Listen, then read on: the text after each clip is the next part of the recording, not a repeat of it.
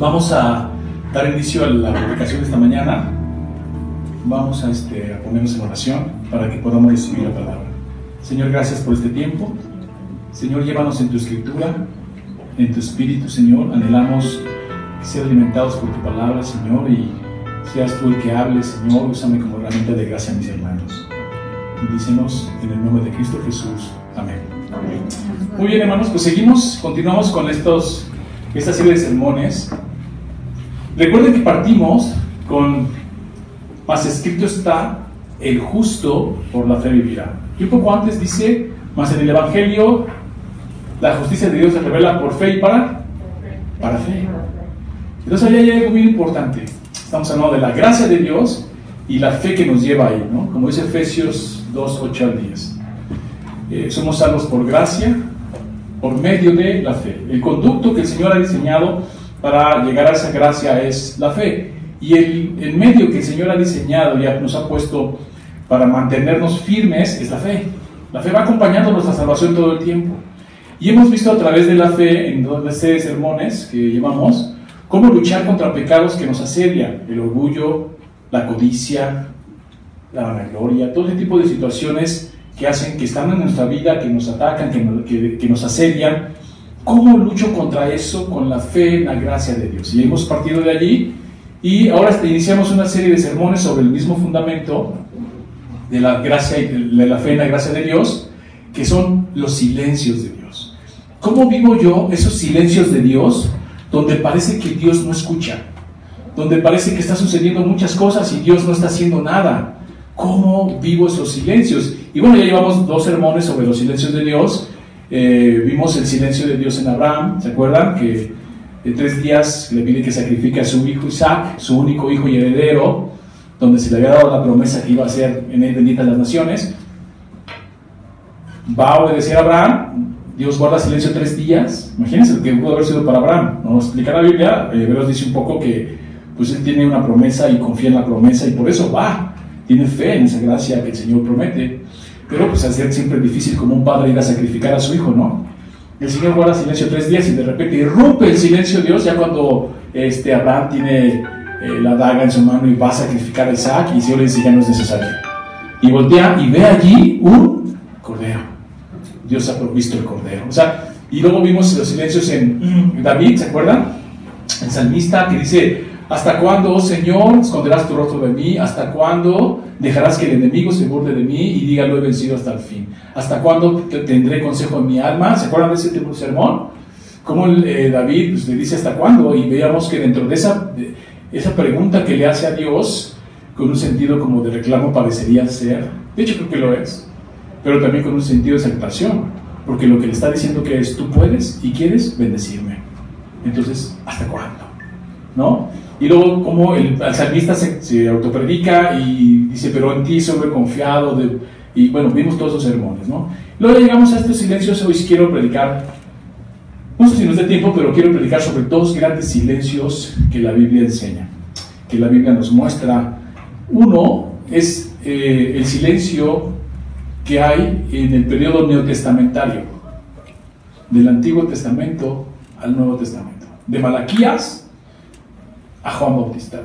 Hay un silencio, ya Dios no habla a través de los profetas de 400 años. De hecho, así se conoce el silencio, el silencio de los 400 años.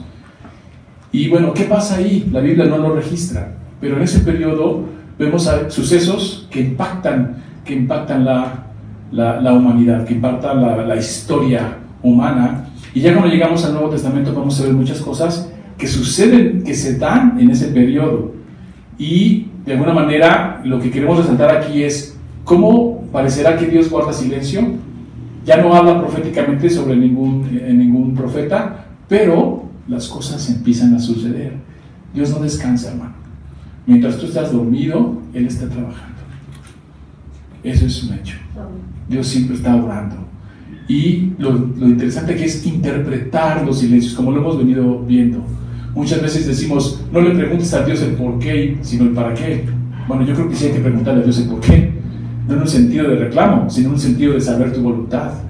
¿Por qué? Recuerden cómo vimos esos silencios y decíamos, el pueblo de Dios, cuando está en Isaías 58, que le dice, dile a mi pueblo su pecado, porque ellos me están preguntando que por qué no los escucho, si se ayunaron, si oraron, si se, si se, se, humillan y se eh, inclinan, ¿no? Dice, pues porque no han obedecido mi ley, o sea, ahí está el por qué. Y luego el para qué, pues para que reconozcamos que Él es todopoderoso.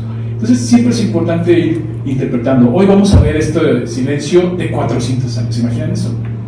400 años de un silencio de Dios.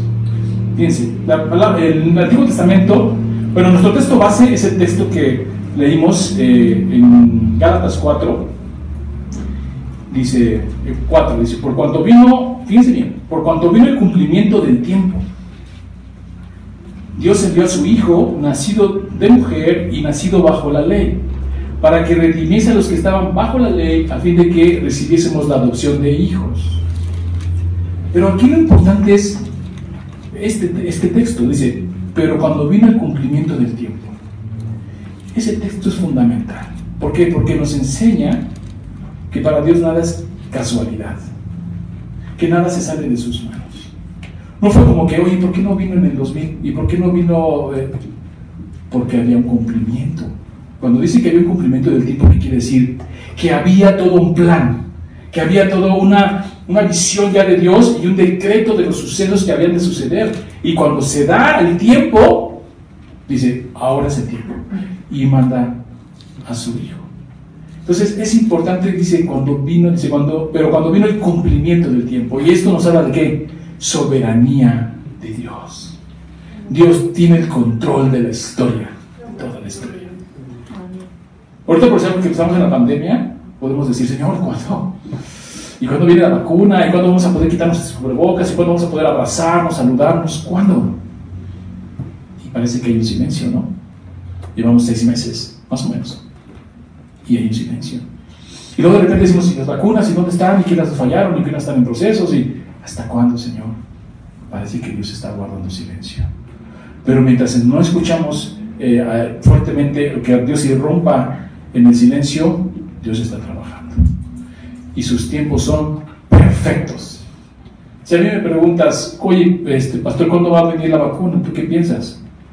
Yo te contestaré así, cuando venga el cumplimiento del tiempo. Porque Dios lo tiene trazado, marcado y establecido y decretado. Cuando sea, lo vamos a notar. Pero ¿qué pasa en esos procesos de tiempo? Y eso es lo que quiero meditar sobre estos 400 años. También no sé si nos dé tiempo de ver este silencio que Dios guarda cuando entran a Egipto, su pueblo. Pasan 430 años que estuvo el pueblo de Dios en Egipto. En ese periodo, ¿qué pasó? Bueno, dice así, periodo neotestamentario, lo que hay entre el Antiguo Testamento y el Nuevo Testamento. Dice, hay un silencio prolongado de Dios en el transcurso de la historia del pueblo de Israel. Vemos que Dios ha estado hablando a través de los profetas. Y al final del Antiguo Testamento, Jehová habla por voz del profeta Malaquías. El contexto es este, habían regresado, del exilio y de alguna manera prosperaban, ya el pueblo de Dios había estaba prosperando. Recuerden que fueron exiliados y primero estuvo el imperio babilónico, luego estuvo el imperio persa y dentro de ese periodo ellos empiezan a prosperar.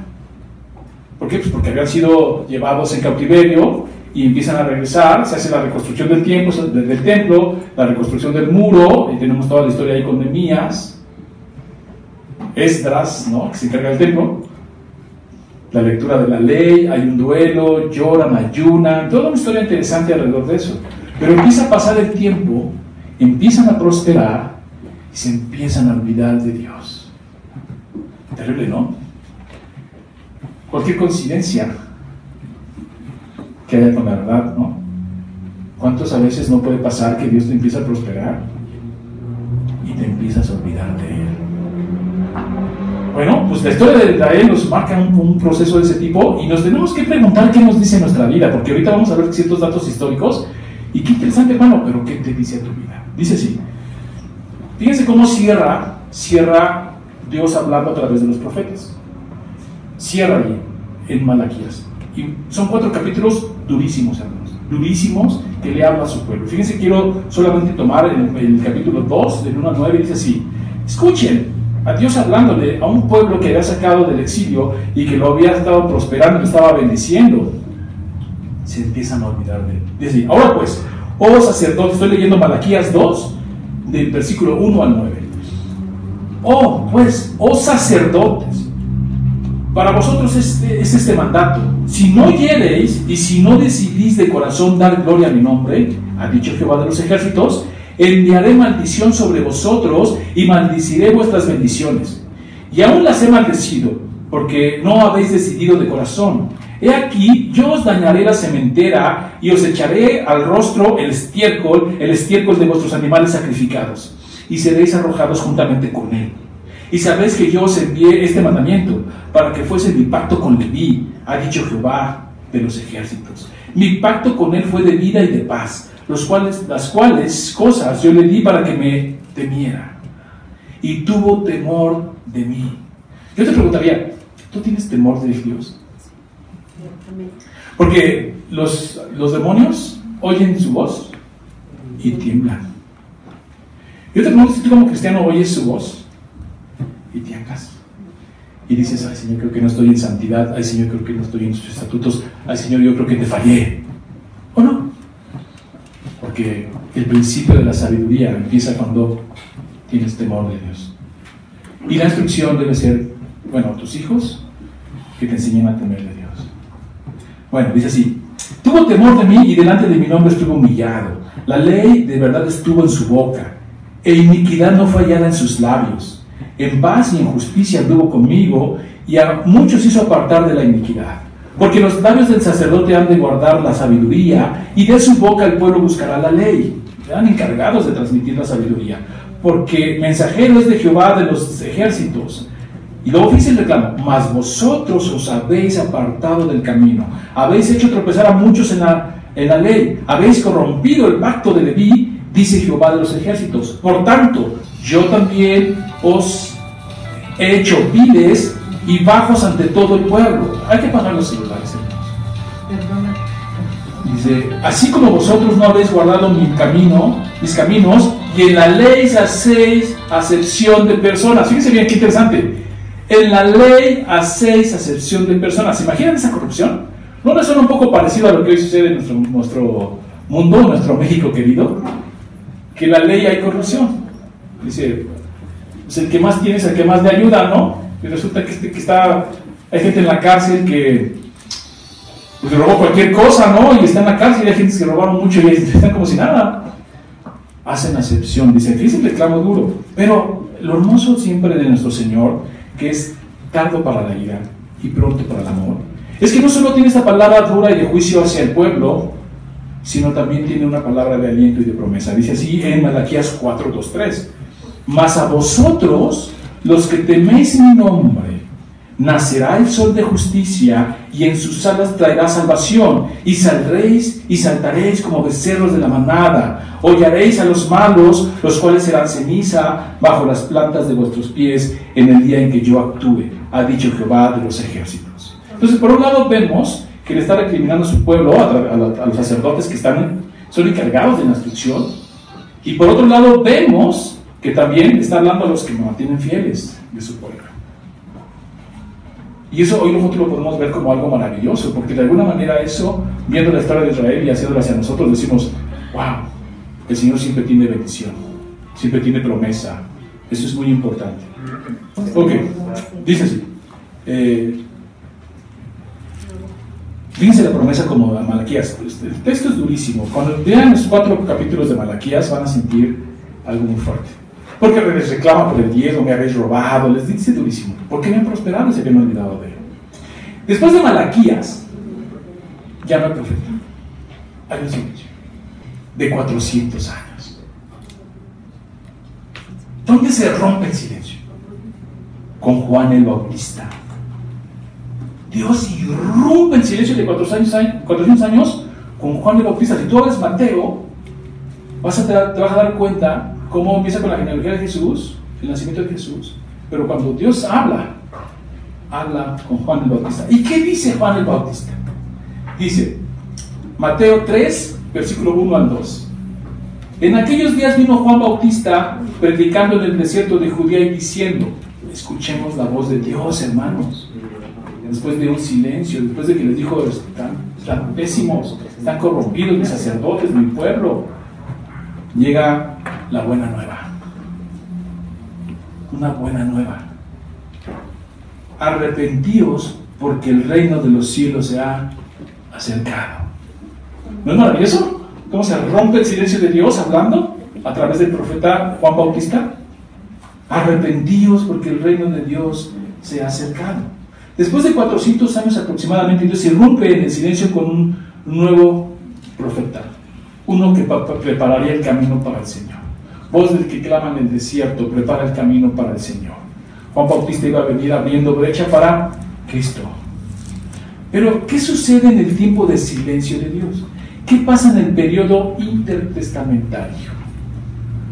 Dios está preparando, dentro de ese periodo que no dice nada la Biblia, está preparando el tiempo, está preparando a la humanidad, está preparando todo alrededor de qué? De Jesús,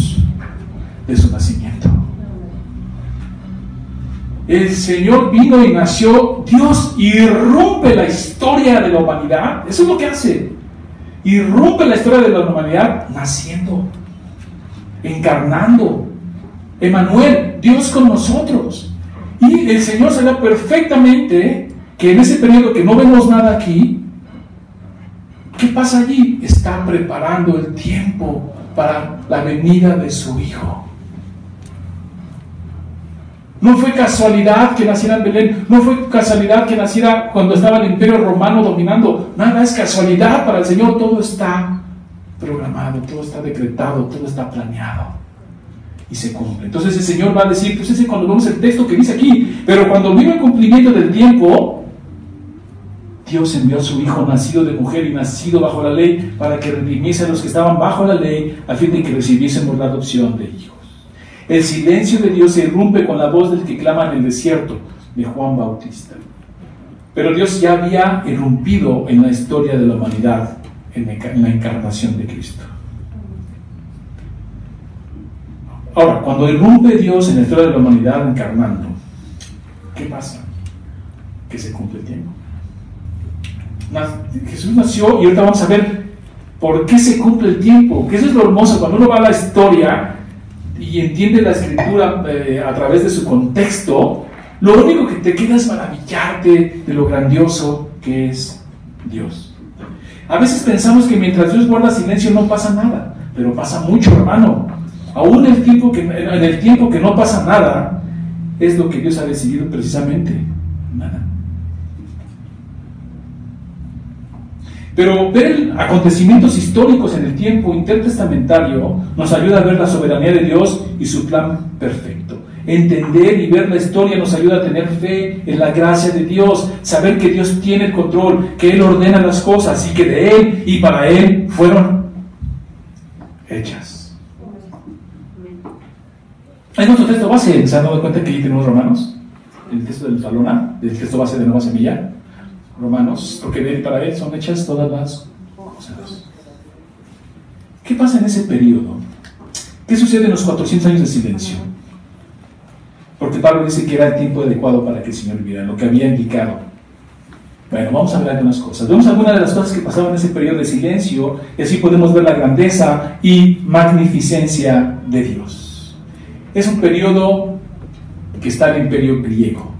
Ese periodo intestamentario, porque cuando vemos, cuando vemos a, eh, Malaquías, está el imperio persa. Están bajo el imperio persa. Y luego ya vemos Mateo y ya están bajo el imperio romano. Dentro de ese periodo que no dice nada la Biblia, que guarda silencio, está el imperio griego. Está Carlos Magno gobernando. Y algo fundamental que pasa allí es que Carlos Magno va a conquistar y va a establecer el pensamiento helenista. Él lo que hace es que gobierna, hay una gran historia atrás de Carlos Magno. Les invito a que lo busquen y vean la gran historia que hay atrás de él. Bueno, él dice, voy a, a conquistar, pero lo que hace es que respeta la cultura de los demás, las religiones y todo, pero establece su cultura se le conoce como cultura helenista, que hoy en día todavía la vivimos. Hoy en día todavía estamos con parte de la cultura helenista, los filósofos, el pensamiento, mucho de la educación que tenemos hoy viene de allí. Y empieza a conquistar tremendamente. Y los judíos iban a confrontar algo que nunca se habían confrontado. Porque mientras habían sido dominados por otros, eh, otros imperios, el babilónico y el, y el persa, no tenían problema con la cultura. ¿Por qué? Porque de alguna manera eran semitas todos. Pero cuando llegan los griegos, llegan con un nivel de pensamiento, llega la filosofía, llegan muchas cosas, y empieza a conquistar Magno todo eso, y entonces el judío se empieza a confrontar con algo que no se había confrontado, un cambio de pensamiento. Con dioses. Ellos tenían dioses para todos. Entonces el helenista decía, bueno, puedes tener tu dios, pero puedes adorarlo, pero también a los nuestros. Y este pensamiento helenista lo que hace es que va directamente a la cultura, empieza a ver, eh, se empiezan a crear ciudades, no había ciudades. Y entonces Carlos Magno empieza a establecer ciudades y donde hay ciudades de conocimiento. Dentro de ese eh, periodo se traduce, imagínense qué importante era para Carlos Magno el conocimiento, que ve que los judíos tienen una, una Biblia, conocemos como el Antiguo Testamento, y la manda a traducir. Uno de sus gobernantes la manda a traducir la traduce y la conocemos como la Septuaginta, la Biblia del 70, del hebreo al griego. No al latín, no al, ¿cómo se llama? A otros idiomas, al griego. Porque ya muchos de los judíos habían sido enamorados o conquistados o llevados a, la cultura helenista. Ya esas nuevas generaciones habían nacido y ya no hablaban hebreo. Ya no hablaban, ya hablaban griego. Entonces traduce la Biblia al griego. Interesante, ¿no? Y luego dentro de todo ese periodo no había fronteras. ¿Y saben qué es lo impresionante, hermanos? O sea, para que se den idea cómo Dios está trabajando en ese periodo intertestamentario, parece que no sé nada, pero pasan muchas cosas. Se crea un solo idioma. Si tú viajas ahorita por Europa, ¿cuántos idiomas tienes que saber para comunicarte con la mayoría? El entrar el inglés, por ahí el alemán, por ahí el francés y a lo mejor el el portugués, no sé. Pero antes en toda Europa era un solo idioma, el griego. El griego. Y entonces tenemos ahí un panorama impresionante. Tenemos uno, que era un solo imperio, con un solo idioma y sin fronteras. Entonces tú podías viajar alrededor de toda Europa sin ningún problema y todo el mundo te entendía. Esas son de las cosas que pasan en el periodo intertestamentario. De ahí surgen los judíos, digo, perdón, los fariseos, los seduceos, es toda una historia que hay atrás de eso. Pero lo que nos importa es cómo Dios va planeando todo de tal manera que dice, este es el tiempo. Luego llegan los romanos y conquistan, conquistan a los griegos y se apoderan de todo ese, terreno. Y los romanos van a sumar a ver rutas era impresionante las rutas de conexión que había, hicieron caminos de rutas para conectarse con todos. Entonces tenemos ahora un solo imperio, un solo idioma, rutas, vías de comunicación sin viaje, que podías trasladar por todos lados. Y es allí donde nace Jesús. En ese, ese silencio de Dios estaba preparando todo a la humanidad, al mundo, para que Jesús irrumpiera en la historia humana, naciera, y entonces el Evangelio se empezara a extender por todos lados. Por eso vemos el apóstol Pablo que va a ciudades a predicar, y ahí empiezan a surgir las que, los lugares de reunión de los judíos, las sinagogas. Entonces uno dice, wow, qué maravilloso es Dios, ¿no? Qué maravilloso es Dios. Lo hizo en un tiempo que era un solo idioma, lo hizo en un tiempo que había rutas para hizo en un reto que te podías trasladar por todos lados. Y ahí nace Cristo. Ya las complicaciones, porque no solamente trajo cosas, ese periodo se dan cosas buenas, también se dan cosas difíciles. Pero podemos ver a través de este tiempo de silencio de Dios su soberanía. Sin fronteras, con vías de comunicación y un mismo idioma el cumplimiento que dice el apóstol Pablo en Gálatas. Vivir por fe en la gracia de Dios, conocer y estudiar las escrituras te llevarán a ver que se revela a una persona, la persona de Jesús, y que nos muestra su soberanía sobre 400 años de silencio. Así que se, le conoce, así se le conoce el periodo intertestamentario. Pero estudiando al Dios de la Biblia, que es el Dios de la historia, vemos la grandeza y tu fe aumenta. ¿Qué silencio estás viviendo ahorita de Dios? Seguramente uno. Todos ahorita estamos viviendo el silencio de la pandemia. Parecerá que Dios no está orando. Pero dentro de todos los procesos están dando muchas cosas. Yo te podría decir una ahorita que la veo claramente, que ese silencio que parece de Dios, que no está haciendo nada, están sucediendo muchas cosas. Una, que nunca habíamos transmitido por internet. Dos, que hoy nos reunimos todos los días a las 8 de la noche para orar por esa plataforma de internet. O sea, están pasando cosas sensacionales, están pasando cosas maravillosas que Dios está proveyendo a través de ese silencio. Parece que no está pasando nada, pero está pasando mucho, hermano. Y tienes que verlo desde tu corazón. Y tienes que verlo en cualquier circunstancia de tu vida, en tu trabajo. dices, ¿por qué no me, me aumentan el suelo? ¿Por qué no me dan una, este, una promoción de trabajo? En tu casa, ¿por qué no está pasando esto otro? Dios está obrando de mil maneras, pero tienes que verlo desde los ojos del Señor, con la mirada de Cristo. Hoy puedo descansar en que Dios puede guardar silencio, por eso, pero eso no significa que no esté obrando en mi vida y en mi historia. Puede ser que lo que pasa hoy, que me parece difícil, tenga un propósito en uno o dos o tres o en diez o en veinte, años. O incluso como en el silencio de Moisés, que le dijo, no vas a entrar y ya no me insistas. Bendecir a la siguiente generación. Puede ser que ahorita guardas el Señor silencio en tu vida, pero está haciendo cosas de tal manera que, ¿qué crees? Que va a impactar a tus hijos y a los hijos de tus hijos. Pero no lo alcanzas a ver, porque no estás viendo como Dios ve. ¿Por qué me pasa esto, Señor? ¿Por qué me escondes tu rostro de mí? Porque está obrando de tal manera que va a bendecir a muchos. Ayer poníamos un, ejemplo en la historia de, de Esteban. Cuando Esteban se confronta a los judíos, al Sanedrín, y les empieza a decir que ellos mataron a Cristo y que ellos son corrompidos y les empieza a decir sus verdades y da una especie de sinopsis de toda la historia, lo apedrean. Y uno dice, Señor, ¿dónde estás? Estás dejando que apedreen a Esteban, un siervo tuyo. Claro, eso no pasó por la mente de Esteban, ¿eh? eso puede pasar por tu mente. Pero, ¿qué crees que pasó en la mente de Esteban? Si vemos el relato que hace, volteó al cielo y ¿qué vio? Al Señor. dijo, en mi mano se comió tu alma. O sea, él estaba en contacto con el Señor, él no lo vio como un silencio, pero uno podría decir, pero guardó silencio el Señor y dejó que mataran a, Esteban.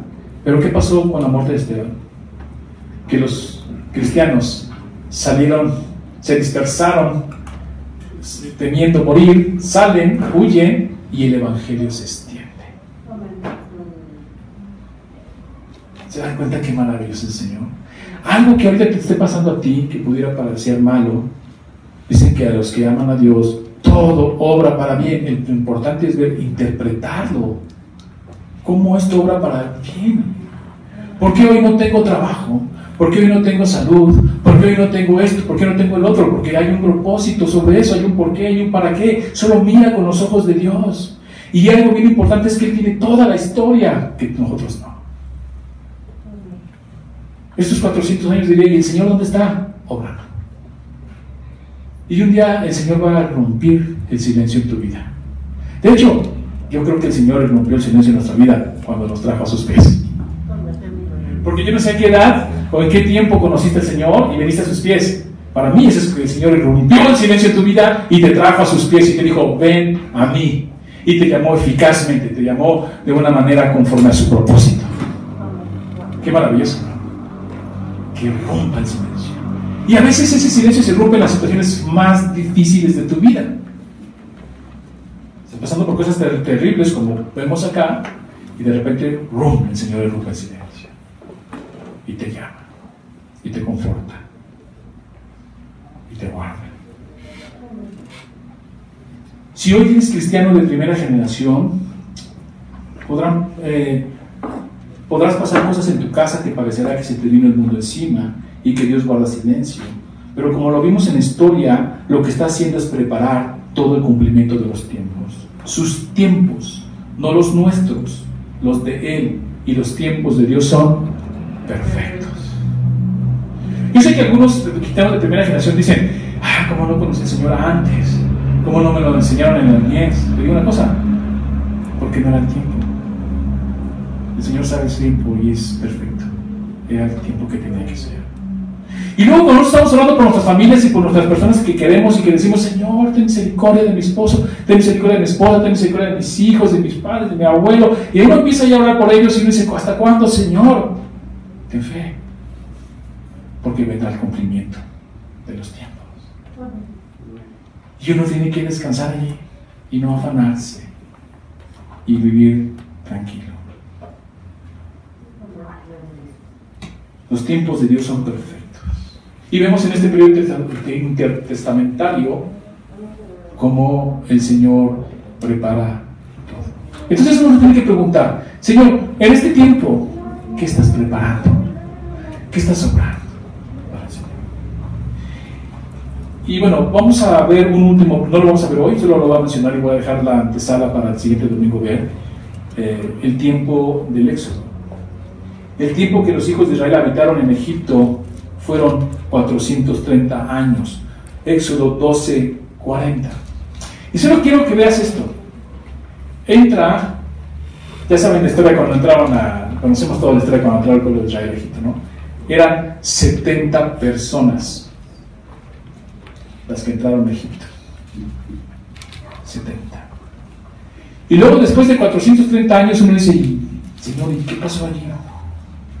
De repente ya vemos ahí a Moisés y de repente ya vemos ahí al pueblo eh, que cambió el faraón y el otro faraón no conocía a José, etc. Y empezó a oprimir al pueblo porque eran muchos.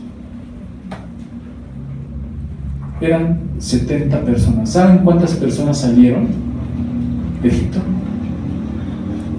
casi dos millones.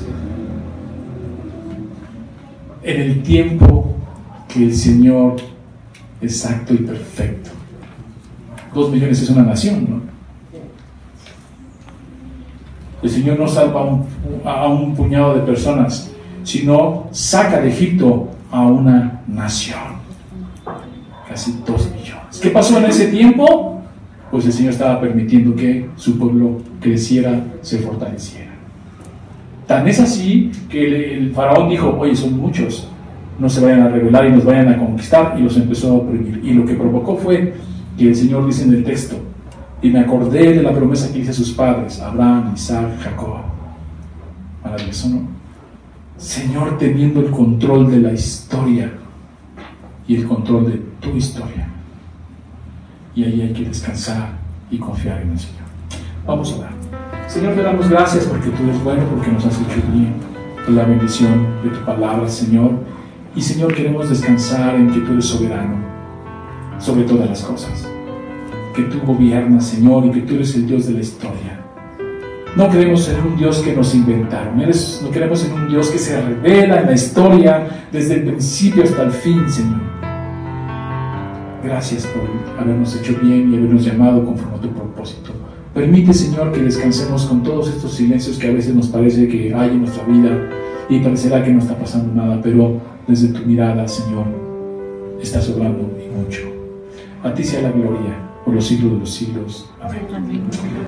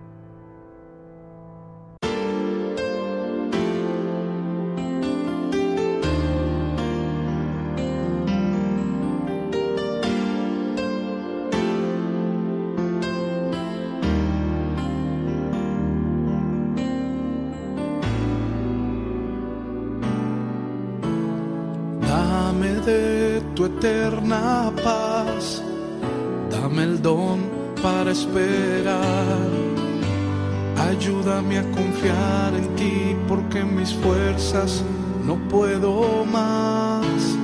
Dame de tu eterna paz. Dame el don para esperar. Ayúdame a confiar en ti porque mis fuerzas no puedo más.